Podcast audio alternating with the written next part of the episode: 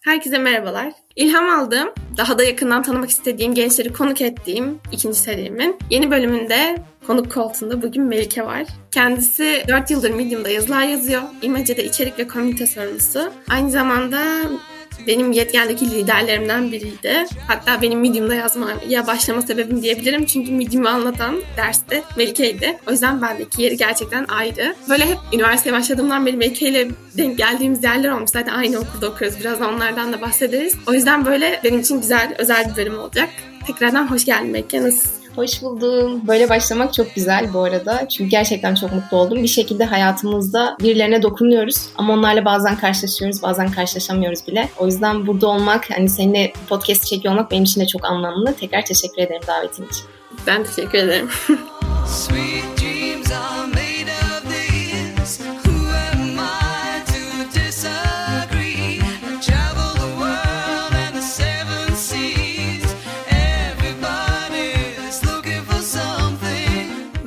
Senden bahsettim ama istersen sen biraz daha detaylı bahset. Sonra da ben böyle sorularıma geçerim. Seni daha da yakından tanırız. Tamamdır. Ee, ben Melike. Kendimi şiir aşığı, sosyal etki çalışanı bir mühendis olarak tanımlıyorum. Çünkü kendimi bildim bileli şiiri ve edebiyatı çok seviyorum ve kalbimin bir parçası olarak görüyorum. Ama bir yandan da ben sosyal etkiye kafayı takmış bir insanım ve bu sektörde bu alanda çalışıyorum. Sosyal girişimcilikle ilgileniyorum, sosyal inovasyonla. E, bunun dışında da e, bir mühendisim aslında. Gıda mühendisliği okudum Yıldız Teknik'te. Ama ben dönüp hayatıma baktığımda her zaman anlamlı şeylerin peşinden gitmişim. Hani bu doğduğum andan beri olan bir şey. E, zaten ben Siirt'te doğdum. Böyle 9 çocuklu bir ailenin 7. çocuğu olarak dünyaya geldim. Baya hareketli bir çocukluk dönemi geçirdim. Sonrasında zaten İstanbul'a göç ettik. Ve okula başladığımda kitap okumayı söktükten sonra benim hayatım değişti. Hep söylerim. Çünkü kitap okumaya aşığım. Benim için mükemmel bir şey. Ve sonrasında da yazmaya başladım zaten. Bu yazmayı keşfetmek de yazmanın bana iyi gelen yönünü keşfetmek aslında. Beni bambaşka biri yaptı bence. Bugün de böyle kendime baktığımda kendimi bir içerik üreticisi olarak tanımlamayı çok seviyorum. Geçenlerde bir araştırmada okumuştum. Hep söylüyorum bunu. İnternet sektörüne baktığınızda internet sektöründeki insanların yüzde biri sadece içerik üreticisi, yüzde dokuzu geliştiren, dönüştüren, yüzde doksanı ise tüketiciymiş. O tüketici toplum yaftasından ben biraz sıyrılmak istiyorum. O yüzden hep o üreten kısımda olmak istiyorum. Bir şeyleri üreten, yön veren, anlatan, duyuran insanlardan biri olmak istiyorum. Bu anlamda hayatım boyunca böyle üretmeye devam etmek istiyorum. Yani içerik üreticisi benim bir parçam gibi bir şey. Bir yandan da çalışıyorum şu anda zaten.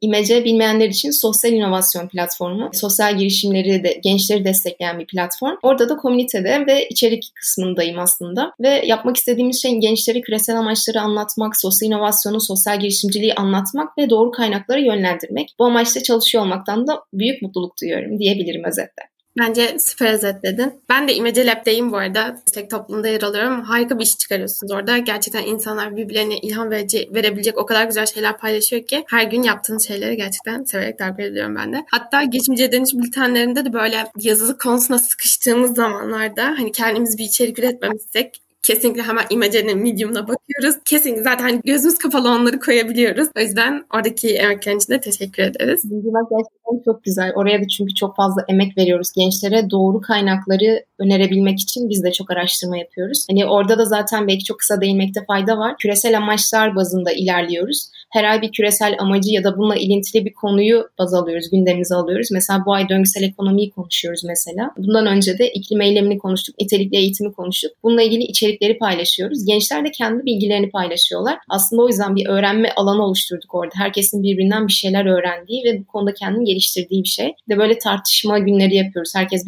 bu konu hakkındaki fikirlerini paylaşıyor. Bunun dışında da online etkinlikler yapıyoruz, kitap kulüpleri yapıyoruz. Yani o konuyu iyice harmanlayıp özümsemelerini istiyoruz aslında.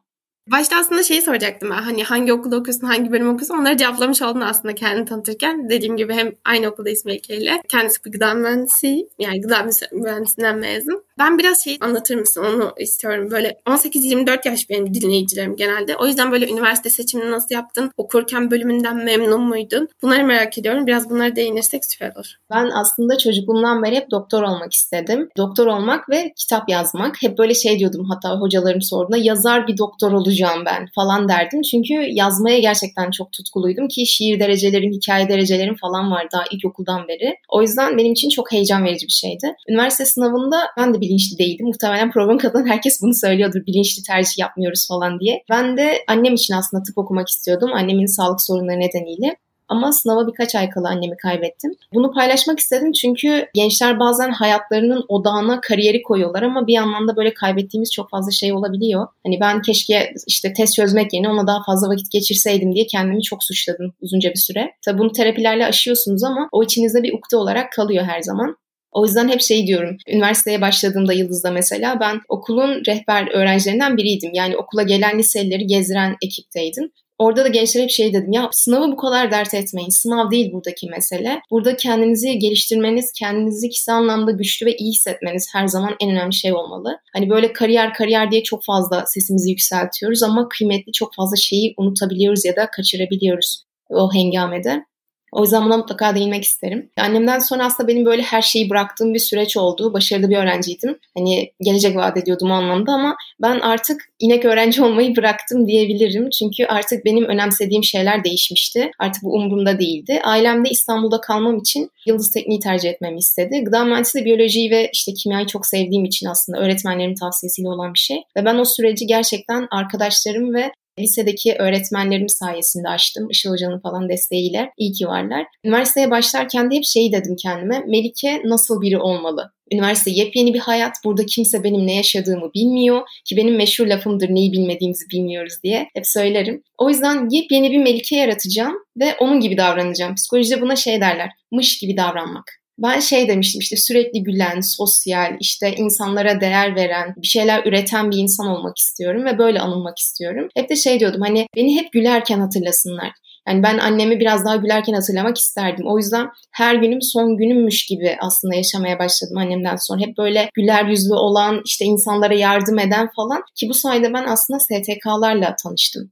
Ben annemden sonra lösemili çocuklarla çalışmaya başladım. Onlarla mektuplaşıyordum ve aşırı mutlu oluyordum. Onların hayatına böyle tatlı, mutlu anılar katmak için. O zamanlar benim böyle ilham alacağım biri yoktu. En azından ben kime ne yapabilirim? Şu an kimse bana destek olamıyor evet. Benim kendime dair ümitlerim de azalmış olabilir. Ama ben ne yapabilirim? Hep bu kafada oldum. Sonra böyle o çocuklarla ilgilendikçe ben çok mutlu oldum. Hani üniversiteye başlayınca da Yıldız'da hemen böyle sosyal sorumluluk projelerinde yer almaya başladım. O zamanlar işte Darla Ceze'ye gidiyordum düzenli her hafta. Bir yandan görme engellerle çalışmaya başladım. E, hatta şeyi anlatmak istiyorum. Bir gün ben bir metrobüse bineceğim. Ne zaman görme engelli birine denk gelsek arkadaşlarım hep şey diyor. Melike koş bak yani yardıma ihtiyacı var mı falan yaparlar. Çok geriliyorlar ama ben çok rahatım. Onlar çok uzun süre çalıştığım için.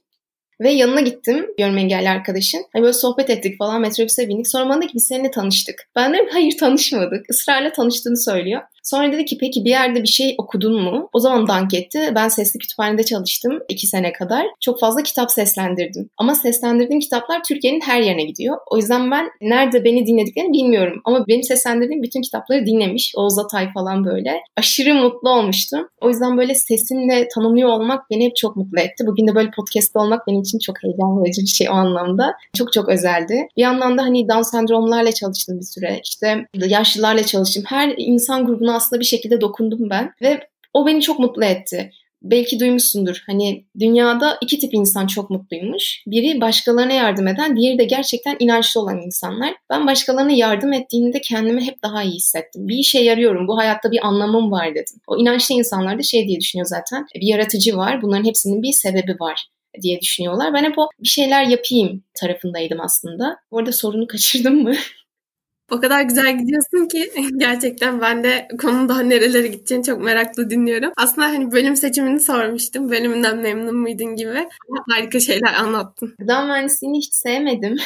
Dürüstçe söyleyebilirim. Hiç sevemedim. Yani böyle artık sürekli aileme şey dedim. Ben bölümü değiştirebilir miyim? Yani çünkü hocaların derse yaklaşımı hep monoton, her şey ezbere dayalı ki gıda mühendisliği gerçekten ezber, her şey ezber ve benim ezberim hiç iyi değildir. O yüzden ben aşırı derecede zorlanıyordum.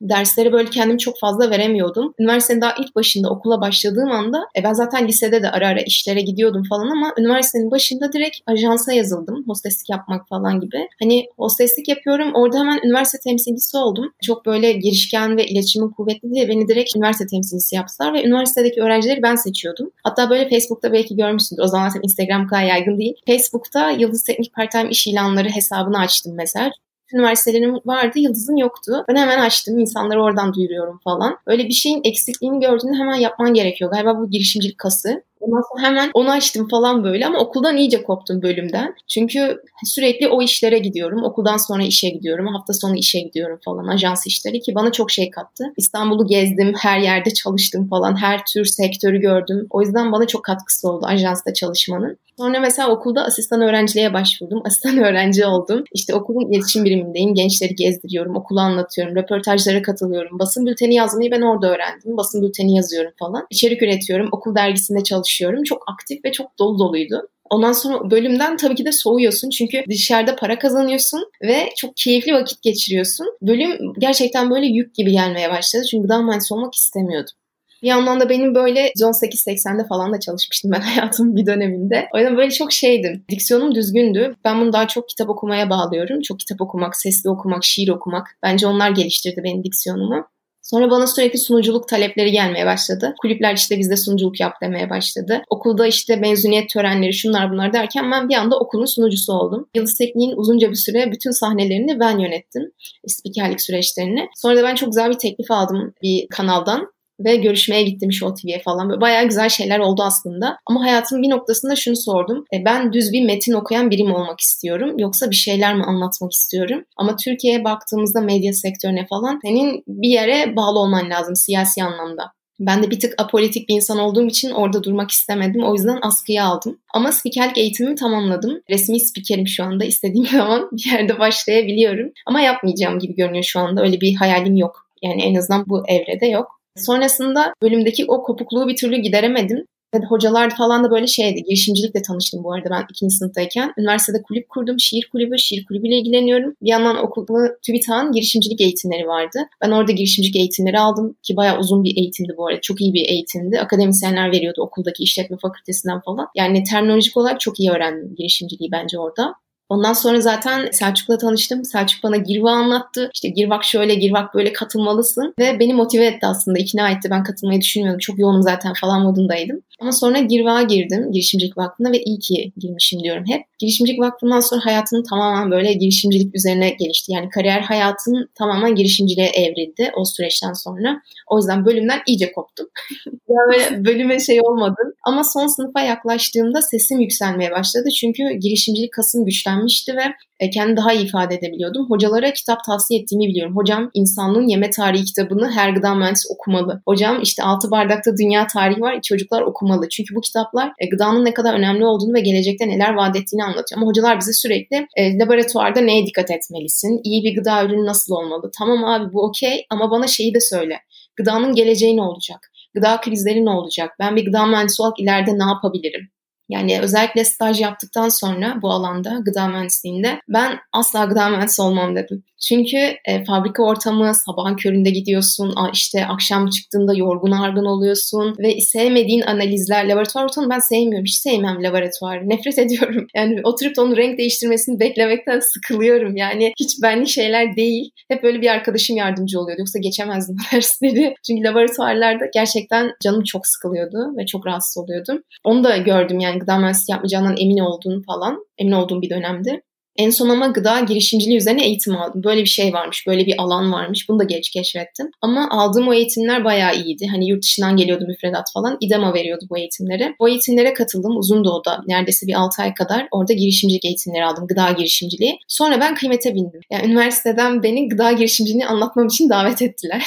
Öyle çok absürt. Hani hocalarım beni normalde devamsızlıktan bırakır. İşte çoğu dersi ben iki kere de vermişimdir falan. Ona rağmen kalkıp gıda girişimciliğini anlatıyorum. Ve şu an bundan gurur duyuyorum. Çünkü benim verdiğim eğitimlere, işte etkinliklere katılan gıda bölümünden gençler geliyor, beni buluyorlar ve onları çok güzel yönlendirebiliyorum ve bundan mutluluk duyuyorum. Fazla gıdayı bilmeyen gıda mühendisi bence olmamalı Türkiye'de. Ama maalesef var. O yüzden böyle bu gıda ile ilgili neler yapabileceklerini anlatmak lazım. İşsiz çok fazla gıda mühendisi var. Onlara gıda girişimciliğinin de güzel bir alternatif olduğunu anlatmak lazım. Bu konuya kafa yoran nadir insanlardan biri olduğumu düşünüyorum. Ama mutluyum. Evet gıda mühendisi olarak mezun oldum. Şu an o işi yapmıyorum. Ama gıda mühendisliğine bir şeyler kattığımı ve katmaya devam edeceğimi de düşünüyorum. Bence çok güzel özetledin. Her ne kadar bölümünle bir türlü yıldız barışmamış olsa da üniversite döneminde üniversite içerisinde çok fazla görev almışsın. Bu çok büyük bir artı. Belki şeye de değinmekte fayda var bu noktada. Üniversitedeyken gerçekten üniversitenin her şeyini kullandığımı düşünüyorum ve bunu tavsiye ediyorum arkadaşlar. Çünkü öğrenciyken size kapılar çok kolay açılıyor. Yani çoğu zaman bunun farkında olmayabilirsiniz ama öğrenciyim dediğinde herkes sana daha ılımlı. Mezun olduğunda bu kadar ılımlı değiller. Çünkü bununla ilgili bir yazıda yazmıştım. Üniversiteli mezun olmadan mutlaka mutlaka oku diye orada özellikle değindiğim bir şey. Öğrenciliğinizi bence kullanın. Ben üniversitede asistan öğrenciyken okulun bütün yönetimiyle tanıştım mesela işte rektördür, şudur budur. Herkes beni tanıyordu artık. Çünkü yazılarım okul dergisinde çıkıyor, okulda sahne alıyorum falan. Bilindik bir yüz oldum. O yüzden mesela her şeyim daha hızlı oluyordu okulda. Bir şeye ihtiyacım olduğunda kime danışacağımı biliyorum en basitinden. Hem bu hem özgüven getirdi hem şey getirdi. Hem okulda kulüpleri çok iyi tanıyorsun. Hem işte bütün kulüplerle iletişimin var. Ve bunun dışında bence şey çok kıymetli. Her şeyi atlamak değil de kendi gençliğini de yaşamak. Ben konsere de gidiyordum. Ben arkadaşlarımla tiyatroya da gidiyordum. Hani o yüzden onları bırakmamak lazım. Hayatını sadece kariyer, sadece şu bu işte bağlantı network değil de gerçekten gençliği yaşamayı unutmamak lazım. Çok unutuyor gençler bunu. Çok üzülüyorum. Çok yoruluyorlar. Belki ben biraz daha fazla bir şeyler yapabilirdim o anlamda. Gençken yapmak istediğim şeyler anlamında. Ben de çok fazla kendimi yordum. O yüzden şeyi söylemek istiyorum Canan. Bence üniversitedeyken seçici olmak lazım. Ama bu seçiciliğe erken yaşta ulaşmak lazım. Hani ben gıda girişimciliğini 4. sınıfta öğrendim. Eğer bunu ben 2. sınıfta öğrenseydim belki 4. sınıfa kadar kendi gıda girişimimi kurmuş olabilirdim. Yani alanda çok dağıldım ama benim dezavantajım girişimciliğin yeni yeni duyulmaya başlandığı bir zamandayım. Hani ben bile ikinci sınıfta duydum Girva. O yüzden hani bir şeyleri kaçırmış gibi hissetmiştim aslında kaçırmadım. Yani her şey olan hızıyla akıyor. Belki gençlere bunu söylemekte fayda var. Gerçekten hani pek çok şeyi deneyin. Hani ben spikerliği de denedim, ne bileyim yazarlığı denedim, bir sürü şey denedim. Ama 3. sınıfta aslında girişimcilik ekosistemine girmeye karar verdim ve sonra o alanda eğitimler. İşte gıda girişimciliği, sosyal girişimcilik gibi alanlarda aldım ve o alanda hayatım devam etti. Ama bazı arkadaşlarım son sınıfa gelmişti. O kadar fazla şeye dalmışlardı ki spesifik olarak hangi alanda ilerleyeceklerini bile bilmiyorlardı. Bence bu bir dezavantaj. Buna da dikkat etmek lazım. Evet bence çok güzel yere değindin ve dediğin gibi ben de üniversitenin başında girişimcilikle tanışmıştım. Ben yine biraz daha erken tanışma fırsatı bulmuştum. Ama şimdi benden de alt dönemde gelenler. Onlar daha lisede başlıyorlar. Ya da mesela çevremde gördüğüm, konu kaldığım hani arkadaşlarım var. Onlar lisede başlamışlar. Lisede aklında projeleri varmış. Hani bu doğrultuda bölüm seçen konuklarım oldu hani konuştuğumuz. Gerçekten bu bilince erken varmak çok kıymetli dediğin gibi. Belki hayatın bir kısmında böyle her şeyi deneyip ve ondan sonrasında artık o alanda devam etmek kritik çünkü şey hani çok güzel bir söz var ya her şey hakkında bir şey ama bir şey hakkında her şeyi bilmek çok önemli. O açıdan bence güzel bir noktaya değindin. Teşekkür ederim. Bunu şey gibi düşünebiliriz aslında. Ufuk Tarhan'ın kitabında vardı. T insan. Her alanda bilgi sahibi ol, bir alanda uzmanlaş diye. O tanımı çok seviyorum. Gerçekten önemli bir şey. Ben şeyi merak ediyordum aslında biraz bunu açalım, bunun hakkında konuşalım istiyordum. Üniversitede üniversite dışı yani üniversite içerisinde zaten çok şey yapmışsın ama bunun yanında e, açtığım bir kulüp var ve hala hayatta olan ve benim bile kışlaya gittiğimde kışta ders gördüğümde tahtada gördüğüm ismini gördüğüm bir kulüp. Ondan böyle söz arası bahsettim ama biraz daha onu açalım istiyorum. Çünkü çok kıymetli bence okula bıraktığım bir değer olarak. Onun dışında bazı fellowluklarım var. Girvak fellowluğundan bahsettin. Onu belki biraz açalım. Turkish Film tarafında çalışmalarım var. Onları böyle biraz dinleyicilerimize paylaşalım istiyorum. Ben hayatım boyunca şiire aşıktım. Şiir okumayı çok seviyorum. Böyle canım çok sıkıldığında hala sesli olarak şiir okurum evin içinde. E, beni deli zannedenler olabiliyor. Şimdi şöyle böyle kitap okumayı çok seven biri ya da işte çok yazmayı bir şeylerle uğraşmayı çok seven biri mutlaka hayatının bir noktasında daha büyük şeyler yapmak istiyor bence. Ben üniversiteye başladığımda böyle lisedeki hayalim hep şeydi. Üniversitedeki insanlar hep kitap okurlar. işte kültürel faaliyetlerde bulunurlar falan. Abi hazırlığa bir başladım herkes lay lay lo. Hiç öyle bir ortam yok yani öyle kültürel etkinlikler bilmem neler falan. Okula gidiyorum kulüplere yok kariyer kulübü yok bilmem ne kulübü. Abi edebiyat kulübü yok. O kadar üzülmüştüm ki önceki kulüp kapatılmış işte siyasi meselelere karışmış falan. Abi kitap okumak istiyorum bu kadar basit. Sonra ben de hazırlıkta aslında şiir organizasyonu yapılmıştı. Orada sahne almıştım. Ve oradan böyle birkaç arkadaşımı tanıyordum şiirle ilgilenen işte edebiyatı seven. Sonra okulun da bir tane böyle şeyi vardı. Yıldız'ın yazarları diye bir sayfa vardı Facebook'ta. O zaman Facebook var arkadaşlar. Instagram yok. Ben biraz yaşlıyım. Ve hani Facebook grubunda ben de yazıyordum. Ben de çıkıyordum falan. Sonra yönetici dedi ki ya sen gayet iyi yazıyorsun. Burayla da çok ilgileniyorsun. E, sayfayı sana devredeyim. Sayfayı bana devretti. Ben o sayfayı aldıktan sonra oradaki insanlarla bir araya gelmeye başladım. Buluşmalar yaptım falan ve şeyden bahsettim. Arkadaşlar edebiyat kulübü olmak zorunda. Hani teknik üniversiteyiz evet ama böyle bir ihtiyaç var. Sonra oradaki insanları ikna edip aslında şiir kulübü sürecine geçtik ve ben Öyle Ozanlar Derneği filmine aşığım. Ona ilham aldım. Yani zaten Canan sen biliyorsun. Bizim taş binanın aurası gerçekten çok güzel. Yani mükemmel bir şey. Ben çok seviyorum taş binayı Yıldız Teknik'teki. Ve biz orada toplanıp şiir okumaya başladık. Öyle Ozanlar Derneği filminde de öyledir. Hani akşamları toplanıp şiir okurlar. Bizde de o konsept vardı. Her hafta taş binada küçük bir sınıfta toplanıp şiir okuyorduk. Ondan sonra sahne almaya karar verdik ve o sahne alma sürecimizden sonra aslında biz popülerliğe ulaştık. Çünkü sahnemize yaklaşık 700 kişi geldi. Ki bu bir rekordu. Herkes bana şey nasıl yaptın, nasıl olabilir falan. Ben böyle röportaj falan verdim. Böyle benim hala şey gazetelerde çıkmış röportajım var. Teknik üniversitede şiir gecesi falan diye çıktım. Çünkü çok ilgi oldu. Bunu sağlayan şey şiiri insanlara sevdirmeye çalışıyordum. O yüzden de hani şiirli tiyatro vardı, şiir ve müzik vardı, şiir ve işaret dili vardı gibi her şeyiyle vermeye çalıştık. O yüzden çok sevildi. Sonrasında zaten kulüpleşme süreci başladı. Her hafta toplanıp şiir okuyorduk ama organizasyonlarımız da vardı. İşte şiir geceleri vardı, şeyler vardı. Sonra oradaki kilit nokta bence bizim sosyal sorumluluk tarafımız. E, Yıldız'dan mezun olan köy okulundaki öğretmenler zorunlu hizmet süreleri var. 4 sene çalışıyorlar gibi. Şu an 5 mi emin değilim ama oraya atanan bir arkadaşım aradı beni kulüpten ve şey dedi. Melike burada kitap yok. Ve ben o zaman dank etti kafama. Gerçekten nasıl kitap yok falan. De kitap yok, kalem yok. Ben çocuklara kitap okutmak istiyorum ama kitap yok. Sonra biz arkadaşlarla aramızda kitap toplayıp gönderdik. Sonra başka bir arkadaşımız bunu istedi falan. Biz fark ettik ki gerçekten böyle bir ihtiyaç var. O zaman şey dedim ben. Her üniversite kendi mezun ettiği öğretmenlerine yardım edebilir. Böyle bir şey yapsak en azından kütüphaneler kitapla dolar diye düşündük. O yüzden üniversite öğretmenin yanında, öğretmeninin yanında diye bir kampanya kampanya başlattık Yıldız'da. En son ben bıraktığımda 35 köy okulunda kütüphanesi vardı 1002'nin. Ve buna gurur duyuyorum çünkü öğretmenler bize video atıyordu, fotoğraf atıyorlardı falan. Hatta bazen biz arkadaşlar bu arada parayı kendi aramızda topluyorduk. Ya da işte bir sponsor buluyorduk. Bir şekilde hallediyorduk. Onlara kitapları kargolatıyorduk. İşlerine de mektup koyuyorduk. E, çocuklar okuyordu. Sonra onlar da bize mektuplarımıza cevap veriyordu. Yani mektup arkadaşlığını da başlatmıştık bir nebze. Tabii böyle köy okullarına da gittik. Biz Balıkesir'e falan da gittik. Köy okulunu da boyadık yani. O çalışmalarda da vardık. Ama o çocukların heyecanını görmek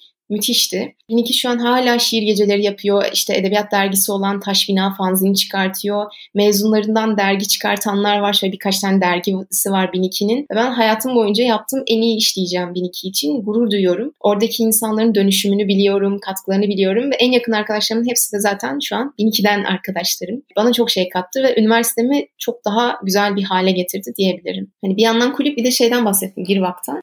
Girişimcilik Vakfı'na seçildikten sonra aslında kariyerim değişti. Çünkü girişimciliği çok çok sevdim. Hani orada İsrail'e gitmemiz olabilir, ne bileyim oradaki insanların yaptığı çalışmalar olabilir. İlham alacağım çok fazla şey gördüm. Bir de şey bence söylemekte fayda var. Bunu dürüstçe söyleyebilirim. Üniversite hayatında kendini bir tık önemli hissedebiliyorsun. İşte kulüp başkanısın, okulda herkes seni tanıyor falan. Abi Girvak'a seçildim dedim ki ben hiçbir şeyim. Çünkü yani Girvak'ta o kadar kaliteli, o kadar iyi işler yapan insanlar vardı ki ben gerçekten yerin dibine giriyordum. Ben hiçbir şey yapmıyormuşum falan moduna girdim ve beni biraz demoralize etti açıkçası Girvak'a seçilmek. Ama bir yandan da hani derler ya işte e, kötü insanların olduğu bir yerde iyi insan olmak çok da anlamlı değil zaten. Hani önemli olan sınırlarını zorlamak diye. Girvak o anlamda bana ilham verdi. Ben böyle bayağı bir e, bir şeyler yapmaya çalıştım. Öğrenmeye çalıştım. Girişimciliği daha içinden öğrenmeye çalıştım. O süreçte de bayağı bir tırmandım aslında. Sonra kadın girişimciliğine ilgim vardı. İşte e, biz bize de kadınların işte girişim kurması üzerine bir eğitim sürecine katıldım. Bir yandan işte Turkish'ine seçildim. Oradan 3 sene Turkish'imdeydim. İçerik üretiyordum hala. Hani böyle e, Turkish'imde şuydu buydu derken Kagider'e seçildim son senemde de. Geleceğin Kadın Liderleri Programı mezunlarındanım. Oradan da eğitimlerimi aldım ama girişimcilik konusunda bayağı bir kendimi donattım aslında. Bir yandan yarışmalara da katıldık. Boğaziçi'nde falan finalist olduk e, ortamla beraber. Ortam şu an Hollanda'da. O kendini kurtardı. ama gerçekten şey böyle hayatının tamamen değiştiği şeyler. Bu katıldığın oluşumlar, yaptıkların seni de değiştiriyor. Yaptığın işleri de değiştiriyor, büyütüyor. O anlamda bence çok şey kattı bana bu oluşumlar. Ha, yetkenden bahsetmedik. bir de yetken diyeyim ben de. E, yetkende bir sene eğitim aldım Girvak sayesinde. Girvak kontenjanından girmiştim. Sonraki sene de liderler arasındaydım. Böyle çok tatlı bir ekibim var. Hala görüştüğüm liseli, üniversiteli bir grup. Onun dışında da Sonrasında da böyle Medium'u anlatmam için aslında davet ediliyorum. Erhan Hoca içerikle ilgili bir ders anlatacağı zaman hocam Medium'u da anlatalım mı dedik ve Erhan Hoca anlatın dedi. Ertesi gün bir sahnedeydik. O yüzden bir anda olmuştu. Çok spontane gelişiyordu bazı şeyler ama çok keyifliydi ve inşallah bu sene üçüncü kere Medium'u anlatıyor olurum. Kalkıyorum ve insanlara Medium'u anlatıyorum içerik platformunu. Bence çok değerli. Öyle öyle devam ediyor hayatımız. Evet ben de başta söylediğim gibi Yetken'de 2019 senesine girmiştim. Sanıyorum ilk defa o zaman anlatmıştın. Hani iki senedir anlatıyorum dediğine göre. ikinci defa mı anlatıyordu o zaman? 2019'da bir, 2020'de iki doğru söylüyorsun. Evet. Evet evet. O zaman ilk defa anlattığında Can'la sanırım çıkıp anlatmıştınız. Can bir vardı yani liderlerden. Ve ben böyle gerçekten ben de hani uzun süredir yazılar yazıyordum. Bizim dönemimizde de okulda çok fazla ortaokulda kompozisyon vardı. Kompozisyon yarışmaları falan. Ben de orada birinciliklerim vardı ama hiç böyle dijital ortamlarda paylaşmak nasıldır hiç bilmiyordum. O yüzden hem yetkinin orada yatsınamaz böyle bir itici gücü var üretmek konusunda insanlara ve hani gençleri harekete geçirdiği hem de Medium platformunu tanıtma. Bu bağlamda ben aslında şeyi çok merak ediyorum. Sen Medium'la nasıl tanıştın? E aslında bir arkadaşım bahsetmişti bana. Melike sen çok iyi yazıyorsun. Neden bunları Medium'da yazmıyorsun falan diye. Ben Medium ne falan olmuştum. Sonra oturdum ve indirdim. Aslında ilk zamanlar sadece okuyordum ama o kadar güzel şeyler çıkıyordu ki önüme aşık olmuştum. Hatta böyle Barış Özcan'ın zinciri kırması var ya benim de vardı ondan. Her zaman Medium'dan en az 3 makale oku falan vardı. Hem İngilizceme çok iyi geliyordu hem de çok şey öğreniyordum. O yüzden böyle sürekli Medium okumaya başladım. Kitap okumadığım günler Medium okuyarak kendimi tatmin ediyordum. Hani Melike bu kitap okumadın ama Medium'dan güzel şeyler öğrendin falan moduna girmiştim. Alkışlıyorum, altını çiziyorum falan. O konseptleri aslında deneye deneye öğrendim. Çok iyi bir okuyucuydum Medium'da. Sonra dedim ya ben de yazabilirim. Hani zaten bir sürü platformda yazıyorum, çiziyorum. Belki burada da yapabilirim diye. İlk yazımı yazdım. Herkesin bildiği ve sakladığı sır, ölüm diye bir şey var falan. Çünkü bence insanlar bazen ölümlü olduklarını unutuyorlar. İlk yazım oydu. Hani ilk yazım böyle 15-20 kişi okudu. Beğendi, alkışladı falan. Ben aşırı mutlu oldum. Yepyeni bir platforma giriyorum. Türkiye'de zaten çok fazla Türkçe içerik yok ve yazılarım okunuyor. Ama düzenli yazmaya aslında üniversiteden sonra başladım. Ara ara yazıyordum işte iki ayda bir yazıyordum. Aklıma estikçe yazıyordum. Çok fazla şeyi göremiyordum ama o etkileşimi göremiyordum. Çok okuyucu yoktu zaten. Böyle diyorum ya 10 alkış gelse mutlu oluyordum. Şu an 400 alkış geliyor yazılara. Aşırı heyecanlı bir şey. Ama üniversite bittikten sonra ben bir kötü tercih yaptım. Aslında böyle bir mühendislik sürecim oldu çok kısa. Orada çok sıkılıyordum. Pazarlama mühendisi olarak çalıştım bir süre. Aşırı derecede sıkıldığım bir yerdi. Ve sıkıntıdan ben işlerin bittikten sonra eve de gidemiyorsun. Kalıyorsun orada ve yapacak iş yok. Ben de Medium'da düzenli yazmaya başladım ama herkese giydiriyorum. İş hayatı böyle olmamalı, işte şöyle olmalı falan. Bunları yazıyorum Medium'da sonra LinkedIn'de paylaşıyorum falan. Zaten insanlar LinkedIn'den gelip o yazımı okumaya başladı. Çünkü Medium'u kullanan çok az insan var. Başlık ilgilerini çekiyor oradan geliyorlar. Sonra benim yazılarım okunmaya başladı. Bir gün bir baktım bana bir mail geldi. İşte Türkçe yayının editörü işte Mustafa Bey şey yazmış. Melike bizimle editör olarak yer almak ister misin falan. bu ve ondan sonra aslında benim Medium maceram e, arşa çıktı diyebilirim. Düzenli yazıyorum, yazarlarla ilgileniyorum, içeriklerle ilgileniyorum, editörlük yapıyorum. Bir yandan koordinatörlük, yazarları bir araya getiriyorum falan, etiketleri düzenliyorum gibi. Öyle öyle aslında bir sürü şey öğrendim. Sonra baktım ki ben bu alanı çok sevdim, çok keyif alıyorum. Sonra SEO eğitimleri aldım. SEO eğitimi aldıktan sonra aslında içeriklerimi daha planlı, daha e, disiplinli yazmaya başladım. Öyle öyle şu an bayağı güzel bir takipçi kitlem var. Güzel bir okuyucu kitlem var. Hani yorum atan, mail atan, bir şekilde benimle iletişime geçen. Hatta böyle şey bile çok komik. Can Gema benim lisede izlediğim ve en sevdiğim dizi diziydi. Onunla ilgili bir yazı yazdım. Şu an Google'da ilk sırada çıkıyor Can Gema yazdığınızda. Ve bana sürekli dizi önerisi için yazanlar oluyor. İşte başka kara dizisi var mı falan. Aşırı derecede komik. Hani ve çok keyifli. O yüzden çok mutluyum. Şu anda da hala Medium anlatan eğitimler veriyorum. Medium nasıl kullanılır, nasıl yapılır diye. Yetkende de anlattığım gibi. Ama böyle gerçekten beni çok heyecanlandıran ve her zaman beni motive eden şey bence Medium'da yazmak olacak. Şu anda da böyle en sevdiğim alan o hayatımdaki. Bence zaten orada çok büyük etkiler yarattığın için de orada yazmaya devam etmen gerekiyor diye düşünüyorum. Çünkü gerçekten insanların hayatına dokunabilecek yazılar da yazıyorsun. Yani ben mesela Medium'u genelde böyle öğrendiğim şeyleri, araştırmayı sevdiğim şeyleri yazarak orada hani oluşturmayı seviyorum. Hatta bugün şey oldu. İnovasyon konusunda top writer'lardan biri olarak seçilmişim. Ona maili gel çok mutlu oldum. Ama senin hatta yani oralarda böyle gündemle ilgili çok yazılarım var. Mesela Susamam şarkısı çıktığında bir yazı yazmıştın. Ya da gündemde ne olursa olsun sen orada düşüncelerini hür bir şekilde paylaşabiliyorsun. Ben de bu da çok kıymetli. Yani bir platform sadece kariyer olarak ya da iş olarak bakmamak, kendinden de bir şeyler verebilmen orada, yer edebilmen. Okuyucuların her şeyini okuması bence çok güzel, çok kıymetli. O yüzden oradaki yemeklerin için teşekkür ederiz yazıların için. Bence oradaki önemli olan şey blog yazdığının farkında olmak. Blog seni özgür bırakan bir alan. Ben LinkedIn'den yazıyor olsaydım ben de muhtemelen daha kariyer odaklı yazardım. Ama blog yazdığımı bilmek bana belki serbestsin. Hani istediğini yapabilirsin dedirtiyor. O yüzden bazen o gün işte Susamam şarkısına mesela ben hiç öldürülmedim diye yazdım ve gerçekten çok okundu, çok sevildi. Çünkü bence işlenmesi gerekiyordu her bir satırın ve ben işledim o gün. Yazı şeye çıkar çıkmaz. Sonrasında mesela işte Duygusal Çeviklik diye bir kitap okudum. Bir kitabın çok etkisinde kaldım. Neden etkilendiğimi anlattım. Önceden mesela deneye deneye öğrendim bu arada. İlk yazdığım yazılardan biri mesela Bir Türkiye Hayali var ya Selçuk Şirin'in kitabı. Oradaki alıntıları aslında anlatmıştım. İnsanları çok sarmadı. Çünkü ben alt çizili satırlarımı paylaştım. Duygu yoktu orada. Sonraki yazılarımda okuduğum bir satırın beni neden etkilediğini anlatmaya başladım. Yürümenin felsefesi yazım gibi mesela. Neden yürümenin felsefesi? Bu kitap beni neden etkiledi? Okuduktan sonra ben ne yaptım? O zaman aslında bir şeyler dank etti bende. İnsanlar bir kitabı okumak değil, o kitaptan ne öğreneceklerini anlamak istiyorlarmış. Bunu keşfettikten sonra artık tamamen kitabın benim üzerinde bıraktığı iz düşümleri ve öğrenimleri paylaşmaya başladım. Ki o yüzden benim kitaplarla ilgili yazdığım yazılar çok daha fazla okunuyor. Ya da derleme yazarım. Bir üniversiteli nelere dikkat etmeli, işte ne önemli ya da yazdığım programlar. Mesela ben yetkeni dümdüz de anlatabilirim. Yetkeni şunu şunu yaparsan seçilirsin. Şu şu eğitimler var diye de yazabilirdim. Ama ben yetkeni anlatırken yetkende ben neden gittim, ne kazandım, nasıl öğrenimlerim oldu, işte ne değerliydi, Erhan Hoca kimdir? Biraz da bunlara bahsettim aslında ki insan insanları olayın içine çekebileyim, içeride hissetsinler diye. Böyle böyle ediyor. Aslında blog dünyası deneye yanılla büyüdüğün ve geliştiğin bir yer bence. Evet çok güzel özetledin. Ben de senin yolunda ilerliyorum. Biraz girişimcilikten bahsettik. Girişimcilik Vakfı'na girdiğinde çok etkilendiğinden, çok ilham aldığından ve geliştiğinden bahsettin. Bence orada çok şey de güzeldi değinme. Hani bir şeyler başardıkça insan daha iyi olduğunu düşünüyor ve belli bir ortama girdiğinde, seçilmiş insanların olduğu ortama girdiğinde aslında ne kadar çalışmalarına az kaldığını fark etmesi bence hem dediğin gibi demoralize edici hem de seni böyle kamçılayan bir şey. O açıdan oraya da değinmen çok güzel oldu. Bu bağlamda ben şey sormak istiyorum. Girişimcilikle direkt Girişimcilik Vakfı tarafında mı tanıştın yoksa yani zaten aslında girişimcilik kasının kuvvetli olduğunu çok yerde değindik. Hani buna bahsettin. Hani kulüp açmandan işte ne bileyim edebiyatla ilgili hiçbir şey yok hadi bir şeyler yapalım demenden organizasyonlardan. Bunlardan zaten girişimcilik kasının kuvvetli olduğunu anlıyoruz ama tam olarak girişimcilikle şöyle tanıştım dediğin bir hikayen varsa onu duymayı çok isterim. Aynen bugün zaten ona değinmek istiyordum. İyi ki hayatımda dediğim bir insan var. Selçuk, sevgilerimi yolluyorum buradan sana. Ben üniversitedeyken bir YGA süreci yaşadım. YGA'da tanıştım Selçuk'la. Ve Selçuk'la böyle sonrasında oturup bir kahve içeni falan olmuş bizim üniversiteden arkadaşım. E, Selçuk da bana dedi ki ya Melike sende tam bir girişimci potansiyeli var farkındasın değil mi demişti. Ve ben daha girişimciliğin ne demek olduğunu bilmiyorum. O ne demek ki falan oldum. Ondan sonra bana girişimciliği anlattı. Bak şöyle bir şey böyle bir şey falan. Hatta dedi okulumuzda TÜBİTAK'ın eğitimi var. Girişimcilik üzerine eğitimler veriyorlar. İstersen katıl daha iyi öğrenirsin. Ben o eğitimleri şu an alıyorum ve tamamlamak üzereyim demişti. Ben de böyle çok gaza geldim. Çok merak ettim Selçuk'un dediği şeyi ve iyi ki katılmışım. Gerçekten iyi ki gitmişim. Orada böyle akademisyenlerden dersler aldık. O yüzden çok kıymetliydi. Yani metodolojik olarak çok iyi öğrendik.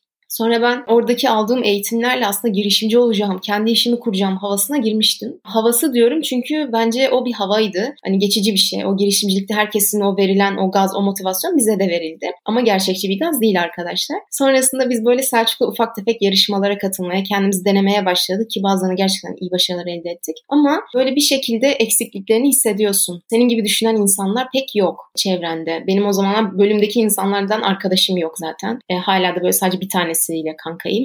Öyle bölümdeki insanlarda yok, işte ailemde yok, çevremde yok, iş ortamlarımda yok. Birazcık yalnızlık çektiğim bir süreçti aslında. Sadece Selçuk vardı hayatımda o anlamda. Selçuk da bir gün beni aradı dedi ki Melike Girvak diye bir şey var mutlaka başvuralım. Ben dedim Selçuk sen başvur benim işte kulüp işlerim çok yoğun ben başvuramam. O da dedi ki başvurmalını istiyorum şöyle böyle falan. Ben başvurmadım. Son gün Selçuk beni bir daha arayıp yine kızdı. Melike buna başvurmak zorundasın falan diye ve Selçuk'un ısrarıyla ben başvurdum. Ve sonra hani Selçuk elendi.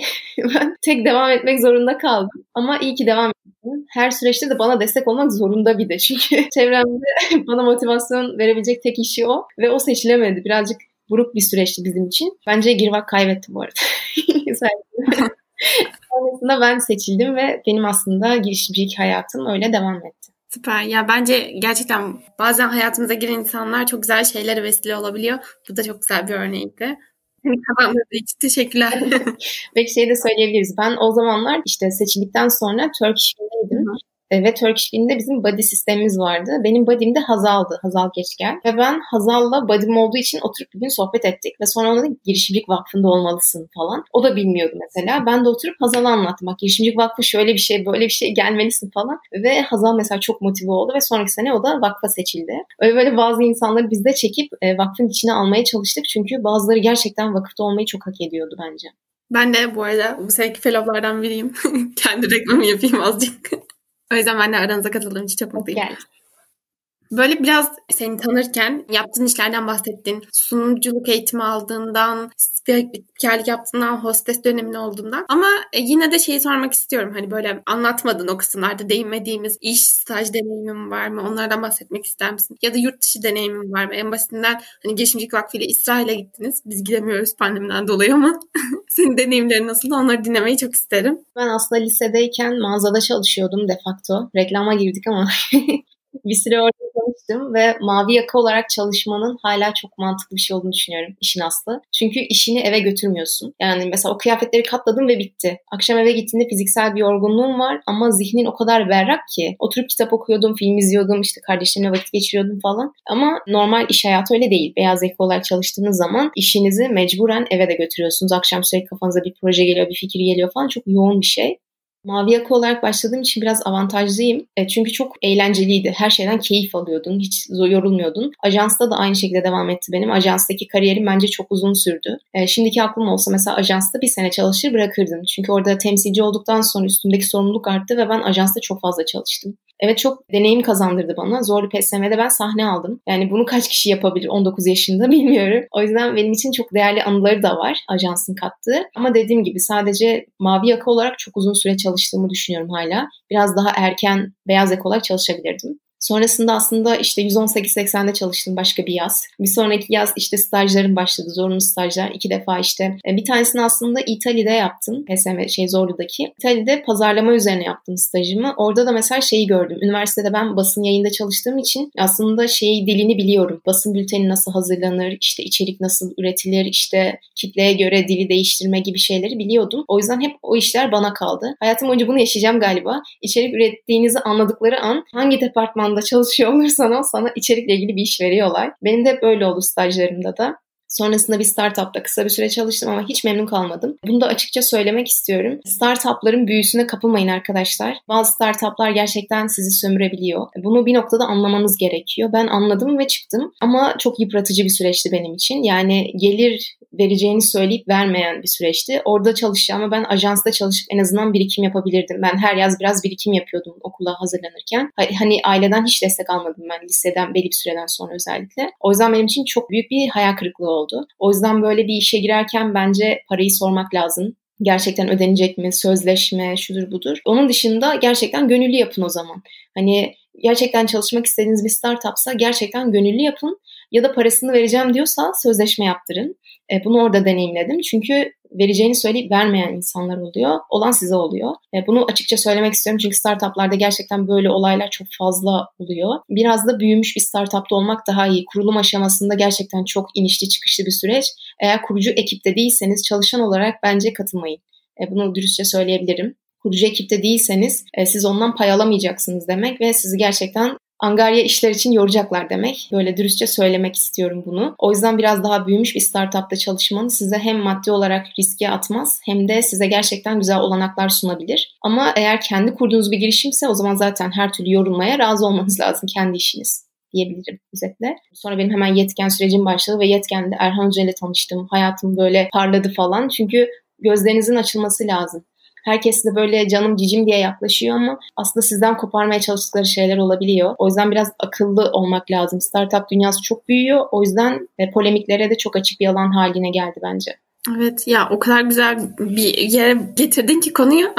Bence bu şey biraz deneyimle, tecrübeyle onaylanmış, sabitlenmiş ve paylaşılması gereken bir şey. Gerçekten dediğin gibi böyle o kadar güzel pembe bir hayalmiş gibi bize gösteriyorlar ki ama işin ucunda verdiğin saatin karşılığını alman gerekiyor. Yani bir süre sonra görünürlük işleri bir yere kadar oluyor. Güzel deneyimlerin olmuş gerçekten. Yani böyle ajans tarafı falan normalde hani böyle üniversite öğrencilerin çok da belki de yapabileceği bir şey değil yani benim çevremde hiç yok ama sana çok güzel tecrübeler katmış ve kötü deneyimlerinden de bahsettin. Bu hepimizin hayatında oluyor ve bunlar bizi aslında şekillendiriyor. Hani her zaman belki de iyi olsa hepsinin peşinden koşmaya devam edeceksin ama bazen kötü şeyler olduğunda da ben bunu yapamam deyip onu elemek güzel bir şey yani. Bazen olayları değiştiremezsin ama etkilerini değiştirebilirsin. Bunu sık sık söylüyorum. Ben o olayı yaşadım. Mesela para alamadım startuptan ve çok sinirlendim, çok üzüldüm falan. Ama sonrasında bu beni daha akıllı biri yaptı. Asla bir startupta ücret vereceğim diyen bir startup'a işte sözleşmesiz gitmedim gibi. Mutlaka gereğini sordum, işte gerekeni yapmaya çalıştım falan gibi. Beni daha akıllı biri yaptı. Olayı değiştiremedim ama benim üzerimdeki etkisini değiştirdim ve şu an bunu dürüstçe söyleyebiliyorum. Böyle bir şey yaşadım ben diye. Hani evet isim vermeyeceğim hiçbir kurum için zaten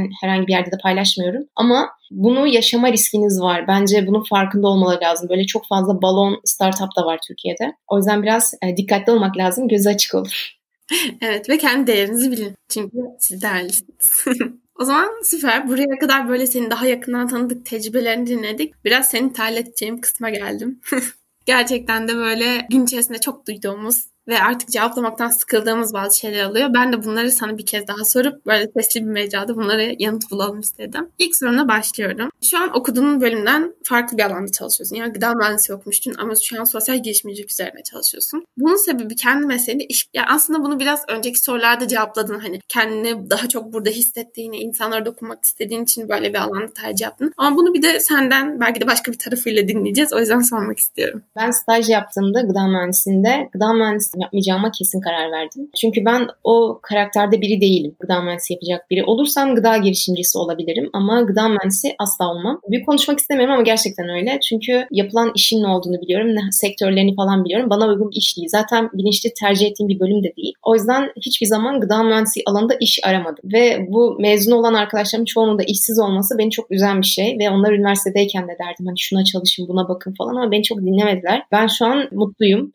çalıştığım sektörde iş bulamamak değil gerçekten istediğim sektörde istediğim bir yerde çalışıyorum. O anlamda çok tatminkar ve mutlu biriyim. Süper. Diğer soruma geçiyorum. Şimdi hep böyle şey girişimleri gördük ya işte Facebook'la başladı bu furya hepimizin gözünde canlanmaya. İşte çok deli paralar kazanıyorlar. Çok küçük ekipler hani o kadar iyi paralar kazanıyorlar ki hepsi birden zengin oluyor tarzı böyle. Bize gösterdiler hep girişimcilik bu gibi pompalandı belli bir süre. Ama şimdiki dünyada çok farklı alanlar olduğunu, çok farklı e, çeşitleri olduğunu gördük. Benim sorum da şöyle aslında. Sosyal girişimcilikte para kazanılmıyor klişesi dönüyor hep. Bu gerçekten böyle mi? Bir de senden dinleyelim. Hem evet hem hayır. Şöyle bir gerçeklik var. Startup'a göre değişir. Şu an fazla gıdada gayet iyi çalışabilirsin mesela. Ama sallıyorum yeni çıkmış bir startupta çok fazla bir kazancın olmaz. Startup'ın işte büyüklüğüne, şu an bulunduğu konuma, işte yatırımcılarına göre değişir bu. Ama gerçekten bence deneyime bakıyor iş hayatı. Ben üniversitedeyken dediğim gibi çok fazla alanda yer aldım. O yüzden üniversite bittikten sonra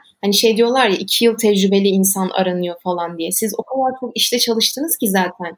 Hani onları toplasam belki 4 senelik işte çalıştın aslında. O yüzden deneyimli birisin. Bunu gençler çok anlamıyor. Ama ben çalışmadım ki falan. Aslında çalıştın abi. Kulüpte yaptığın iş bile bir deneyim. Yani kulüpte aldığın rol bile çok büyük bir deneyim. Sen sıfırdan bir kulüp kurmuşsun. Bunun ne kadar zor olduğunu anlatamam. Tüzük yazmaktan tut, insan toplamaya, etkinlik organize etmeye her işiyle ilgilenmişsin en basitinden. Bu aslında çok önemli bir şey ama farkında değildim ben. Mezun olmadan ben bir kuluçka merkezinde çalıştım. Neredeyse bir sene kadar. Ondan önce de okulum uzadı bu arada tabii ki yani o süreçlerde ama yaz tatillerinde mutlaka çalıştım. Mavi yaka olarak belki, belki beyaz yaka olarak stajlar yaptım, şeyler yaptım. Onlar büyük bir deneyim havuzu oldu. O yüzden ben bir işe girdiğimde aslında bir sürü deneyimim vardı ve deneyimli biri olarak işe başladım. O yüzden de ona uygun bir maaşla işe başladım. Ama ben mezun oldum. Girişimciliği temel düzeyde biliyor olsaydım e, muhtemelen asgari falan alırdım diğer insanlar gibi. O yüzden bunu göz önünde bulundurmak lazım.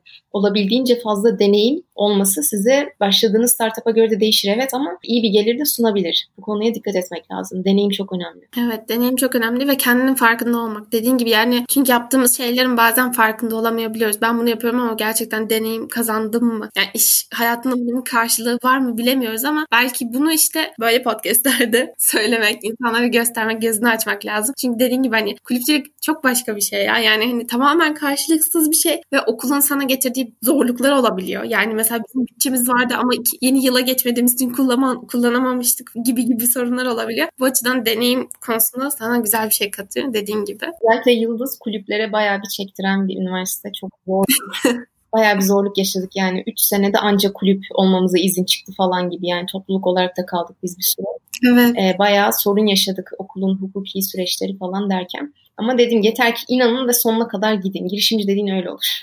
Hazır girişimci lafını da kullanmışken girişimcilik senin için bir öğrencilik hevesi mi diye sormak istiyorum. Ama aslında bu soruya da daha önce yanıt verdin. Yani hani bu senin için sadece bir iş, kariyer değil. Bu senin aslında karakterin yapısında. Yani bir sorun gördü onu düzeltmeye çalıştığını anladık biz seni tanıdık. Ama yine de bunu da senden duymak istiyorum. Kesinlikle bir gençlik hevesi olarak başladı. bunu dürüstçe söyleyebilirim.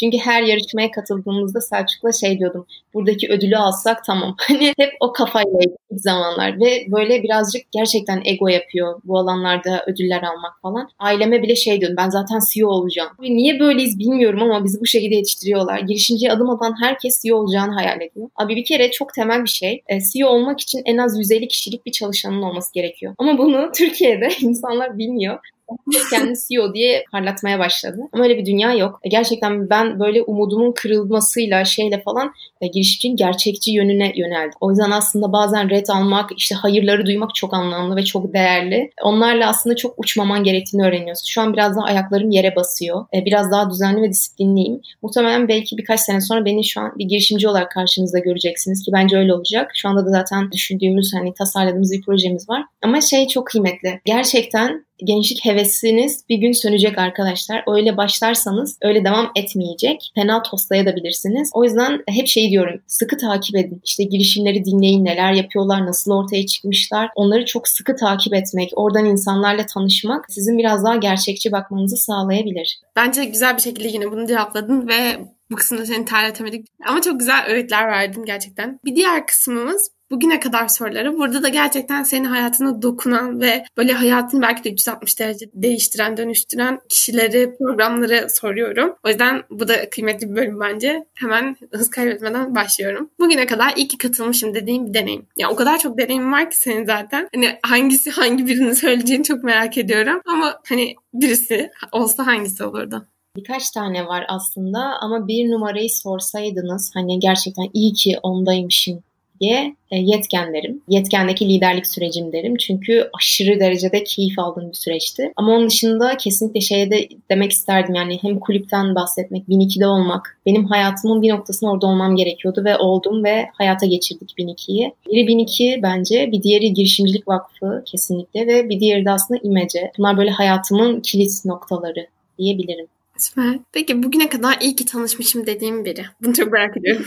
Bu soruya verilen cevaplara baktım. Herkes böyle hayatında birini ya da işte üst düzey bir yöneticiyi falan idol göstermiş ama iyi ki tanışmışım dediğim kişi benim için samimi olarak söylüyorum bir annem. Her anlamda ilham verdiği ve hayatımda olduğu için çok mutlu olduğum bir insandı. Benim annem normalde Türkçe konuşmayı bile bilmezdi ve köyde tanıştığı köy okulu öğretmeni sayesinde kız çocukların okuması gerektiğini inanıyor. Sonra annem de kızlarını okumayı kafaya koyuyor ve biz beş kız kardeşiz. Beşimiz de annem okuttu. Annem benim hayatımdaki en kilit rol bence. Annemin o bakış açısı değişmese belki şu an ben burada oturuyor olmazdım. O yüzden kesinlikle annem. İkincisi tanıştığımız insanların hepsinin bize bir şeyler öğrettiğini düşünüyorum. İyi ki tanışmışım dediğim aslında herkes. Çünkü bazılarından da nasıl olmayacağını öğrendim. İyi ki geldi hayatıma ki olumsuzu gördüm diyorum. Herkesten mutlaka öğreneceğim bir şey var. Ama spesifik olarak şu şu kişiler iyi ki demem gerekirse e, biri Selçuk, biri Kübra. Bunlar üniversiteden yakın arkadaşlarım. Biri erkek arkadaşım İbrahim de gerçekten böyle çok çok sevdiğimiz, yukarıda gördüğümüz insanları söylememiz gerekirse de e, üniversiteden Bahar Hocam, bana üniversiteyi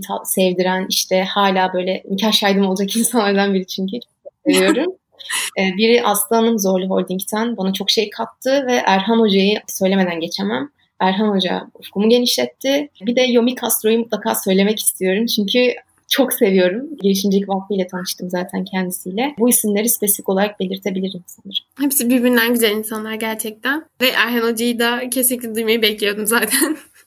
Peki bugüne kadar iyi ki kendimi geliştirmişim dediğim bir alan. Bu bir yetkinlik gibi olabilir. Yani yazma zaten senin en kuvvetli kasın ve belki de istemesen bile üstüne çoğunlukla kalan bir şey olabilir. Ama bunun haricinde bu da olabilir tabii ki de bunun belki de başka yönlerini anlatacaksın. Bununla beraber başka neler var? İçerik üreticiliği bence de bir numara. Üretmek benim kanımda var ve içerik üretmeyi çok seviyorum ve içerik üretmek için kitap okumak zorundayım. Çünkü hem dilimi geliştiriyor hem kelime dağarcığımı geliştiriyor hem senin diksiyonunu düzeltiyor gibi. Kitap okumak, içerik üretmek. Üçüncüsü de sanırım dinlemek. Yani yeni yeni edindiğim bir şey aslında. Bu normalde çok konuşkan bir insanım. Uzun süredir aslında biraz daha dinleyen tarafa geçtim. İnsanları anlamaya çalışıyorum. Bu da benim içeriklerimi daha da güçlendiriyor. Bu anlamda da kendimi iyi hissediyorum. E, bir de şey söyleyebilirim belki. Oyunlaştırma. E, öğrenme tasarımlarında gönüllüyüm zaten. Neredeyse 3,5-4 sene oldu. Çok fazla oyun öğrendim. Çok fazla oyunun içindeyim. Oyun oynamanın o eğlenceli dünyası, öğretici tarafı da beni çok keyiflendiriyor. Bir de benim böyle küçük yeğenlerim var. Onların üzerinde de her şeyi uygulayabiliyorum. O yüzden çok güzel bir deneyim alanı benim için. Belki bunlardan bahsedebilirim. Süper. Bence de dediğin gibi üretmek için tüketmek lazım. Ve kitap okuyuşuna hayran. Ben hani hiç bu kadar disiplinli bir şekilde kitap okumadım hayatımın hiçbir döneminde. Onu genelde böyle blog sayfalarından toparlamaya çalışıyorum. Ama bence de çok güzel bir şey. Çok seviyorum Canan o noktada. Aslan yediklerinden oluşur derler. O yüzden ne yersen olsun. O yüzden yediklerin çok kıymetli, tükettiklerin çok kıymetli. E, ve bence en doğru adres e, kitaplar. Belki sen katılmışsındır emin değilim ama MZV'de bir gün Serdar Kuzuloğlu gelmişti ve ben, ben çok etkilenmiştim. Elinde bir kitap kitap vardı ve şey dedi. Bakın bu kitap dedi bir insanın işte 30 senelik hayatı işte sallıyorum 60 senelik hayatı ve sadece 30 liraya satıyorlar demişti. Ve ben çok etkilenmiştim. Bana ilham veren bir andı. Gerçekten insanlar hayatlarını 2-3 satıra sığdırabiliyorlar ve sen onu okumuyorsun. O yüzden böyle hayatım boyunca kitapların hepsini okuyamayacağım için üzüleceğim. E, elimden geldiğince okumaya çalışıyorum. İşte 2020 yılında 8000 sayfa kitap okumuşum hesapladım. Ama bana göre az mesela. Niye 10 bin değil modundayım. Hedefi yükseltmeye çalışıyorum. Ama gerçekten okumanın insanı iyi hissettiren, güçlü hissettiren ve geçmişle, gelecekle konuşturan bir özelliği var. Ve bence bu çok değerli. Evet kesinlikle katılıyorum. O zaman diğer kısma geçiyorum. Burada böyle biraz eğlenceli bir kısım. Hani hangisini daha çok sevdiğini merak ettiğim bir kısım. Instagram mı Twitter mı diyerek başlamak istiyorum. Twitter. Üç kere Twitter'ımı patlattılar ama yine de Twitter. Hep böyle başıma geliyor. Umarım bu sefer patlatmazlar. Bir şekilde şifremi çözüyorlar. Niye bilmiyorum ama yine de Twitter. Gerçekten Twitter bence dünyayı değiştiren bir şey. Gücü var yani. Adalet Bakanlığı diyorlar ya Twitter'a. O yüzden çok seviyorum. O zaman diğer sorum Spotify mı Netflix? E, Netflix. Ben çok film izliyorum, dizi izliyorum. Netflix'ten vazgeçmem. Müzik kulağım yok zaten. Sabah çalışmak mı, akşam çalışmak Kesinlikle mı? gece insanıyım. Gece çalışmayı çok seviyorum. Bütün yazılarımı da gece yazmışımdır. Sabah yazdığım bir tane yazım yok. O zaman diğer sorum. Ofise fiziksel olarak gitmek mi? Yoksa bunların hepsini evden yapmak mı? Yani şimdi pandemiyle beraber sen gidiyor musun gitmiyor musun onu tam bilemiyorum ama. Biz şu anda online çalışıyoruz İmece'de ama bence kesinlikle online devam etsin her şey. Çünkü benim evim çok uzak. Metrobüsten nefret ediyorum. o yüzden böyle çok güzel her şey yolunda. ben de Yıldız Tekne'ye gidebilmek için 3 vesayet falan değiştiriyordum. O yüzden şu an çok mutluyum bu konuda. Peki girişimcilik mi yoksa kurumsalda çalışma? İki alanda da senin çok tecrüben olduğunu biliyorum. O yüzden çok merak ediyorum bunun cevabını. Kesinlikle girişimcilik. Kurumsalda hep diyorum yapamazsınlarla dolu ama girişimcilikte deneyebilirsin, yapabilirsinlerle dolu. Hadi bir dene görelimlerle dolu. O yüzden sizi sürekli kamçılayan, öğrenmeye teşvik eden bir alan. Ama kurumsala girdiğinde var olan bir düzen var ve sen o düzeni devam ettirmek zorundasın. Abi şu daha iyi dediğinde bile dinlenmiyorsun. O yüzden girişimcilikte sana verdiği o imkanlar, o bir şeyler üretme, yaratma hissi bence çok çok çok güzel ve çok daha önde. Güzel. Ben buraya kadarki cevapların için çok teşekkür ederim sohbetin için. Böyle yavaş yavaş son iki soruma geliyorum. Konuyu toparlamak için. Sosyal girişimcilik alanında çalışmak isteyen biri, yani bu alanda bir şeyler yapmak isteyen biri nasıl başlayabilir? Nereden başlayabilir? Bunu böyle bu tarafta çalışan birinden duymak bence güzel olacak. Bu alanda var olan şeyleri çok sıkı takip edip parçası olsunlar. Ashoka bu konuda zaten dünya çapında biliniyor ama Imece de bence bu konuda çok iyi işler yapıyor. Kusif bu konuda çok iyi işler yapıyor. E, bu kurumları, yayınları, paylaşımlarını, her şeyi çok sıkı takip etmek. Bir numara bu derim. Sadece Türkiye değil globalde de neler oluyor diye iyi bakmak lazım. İşte bültenlere abone olmak olabilir. Sürekli bültenleri düzenli okumak olabilir. Birincisi bu. İkincisi insanlar bilmiyor ama etiket takibi çok önemli bir şey. Bunu sürekli söyle. Mesela Instagram'da işte hashtag bir şey diye takibi alabiliyorsun. Bu anlamda sosyal girişim işte social impact diye mesela etiketi takip ederseniz o anlamda içerik paylaşan her kurumun, dünyadan her kurumun şeyi sizin feedinize düşüyor. O yüzden her şeyle sürekli beslenebiliyorsun. Bence bu anlamda bu çok kıymetli bir şey. İçerik takip etmek, işte bazı kurumları çok sıkı takip etmek o kurumlar zaten sana asıl kaynakları da yönlendiriyor oluyorlar. Bir tanesi bu. Bir de mutlaka startup deneyimi bence. Eğer bir startupta deneyim edinemediyseniz de yarışmalar oluyor. Mesela biz imece olarak yarışmalar yapıyoruz. İşte sağlıklı bireyler üzerine yaptık, e-atıklar üzerine yaptık. Önümüze yeni bir süreç başlıyor yakında duyuracağımız. Bu tarz programlarda yer almak sizin onu o hava almanız açısından çok kıymetli bir yerde diyebilirim. Süper. Yani nasıl giriş yapabileceğimizi anlattın zaten. O yüzden bunun üzerine ekleyebileceğim benim hiçbir şey yok. İşin ehlinden duyduk cevabı. O zaman son soruma geçiyorum. Bu aslında biraz da senin önerinle eklediğim bir şey oldu. Şimdi kendi sorum diyerek üzerime almış olmayayım. 18 yaşındaki haline ne söylemek isterdin? 18 yaşında olsaydın neleri farklı yapardın? Kesinlikle savaşma, kabullen derim. Bir şeyleri zorlama, öyle olması gerektiği için öyle. Bu yüzden onları kabul et ve yoluna devam et. Bunu söylemek isterim. Bir de eğer müsaade edersen çok kısa bir Şems'in çok sevdiğim bir dörtlüğü var. Onu okumasını isterdim 18 yaşındaki kişinin de. Bir şey yap, güzel olsun. Çok mu zor? O vakit güzel bir şey söyle. Dilin mi dönmüyor? Güzel bir şey gör veya güzel bir şey yaz. Beceremez misin? Öyleyse güzel bir şeye başla. Ama hep güzel şeyler olsun. Çünkü her insan ölecek yaşta. Şemsi tebrisim. Harika. Bir de bunu armağan etmek isterdim 18 yaşındaki kişiye. Bence harika bir bölümdü çok güzel deneyimlerim var ve böyle insan gerçekten içini ısıtan deneyimlerim var. O yüzden ben konuk olduğun için çok çok teşekkür ederim. Şeffaf bir şekilde her şeyi paylaştığın için. Ben çok teşekkür ederim. Umarım sen de memnun kalmışsındır yayına katıldığın için. Benimki de çok keyifliydi. Seni tanımak da çok güzeldi. Yani gençlere bunları anlatıyor olmak bence çok kıymetli. Akran öğrenmesini ben çok kıymetli buluyorum bu anlamda. Hep böyle üst düzey insanlar geliyor her şey çok iyi falan deyip motive edip gidiyorlar. Ama aslında biraz daha gerçekçi olup bunu yaşayan insanları dinlemeleri lazım bence. O anlamda çok değerli bir iş yapıyorsun. Seni tebrik ederim bu açıdan da ben. Ben teşekkür ederim. Aslında bana ön ayak olduğunuz için aslında ben teşekkür ederim. Hani Yeşken'in hayatımda bir parçası olması, orada içerik üretmenin ne kadar kıymetli olduğunu öğrenmem, daha da bu alanda kendimi geliştirmem, podcast'te taşımam. Aslında burada hepinizin çok büyük emekleri var bence. O yüzden ben bu sorulara nasıl cevap verirdim hiç bilmiyorum. Ama kesinlikle hani hayatımda yeri önemli olan bir program olsa yetken ben de kesinlikle sayardım. Çok teşekkür ederim tekrardan. Ben teşekkür Sosyal medya linklerini büyük ihtimalle açıklamaya koyarım zaten hepsini. Önce sana da sorarım. Ama eğer söylemek istersen sesli bir şekilde burada da dile getirebiliriz. Benim adım Melike Kılıç. İnsanlar işte soyadımı bilmiyorlar. Genelde Hamuş Melike zannediyorlar. Hamuş Melike benim nickname'im. Şiirlerde kullandığım e, gizli adımdı aslında. Sonra gizli olmaktan çıktı. Herkes beni Hamuş Melike olarak biliyor. Bütün sosyal medyalarım, özellikle Medium hesabım hepsi Hamuş Melike diye.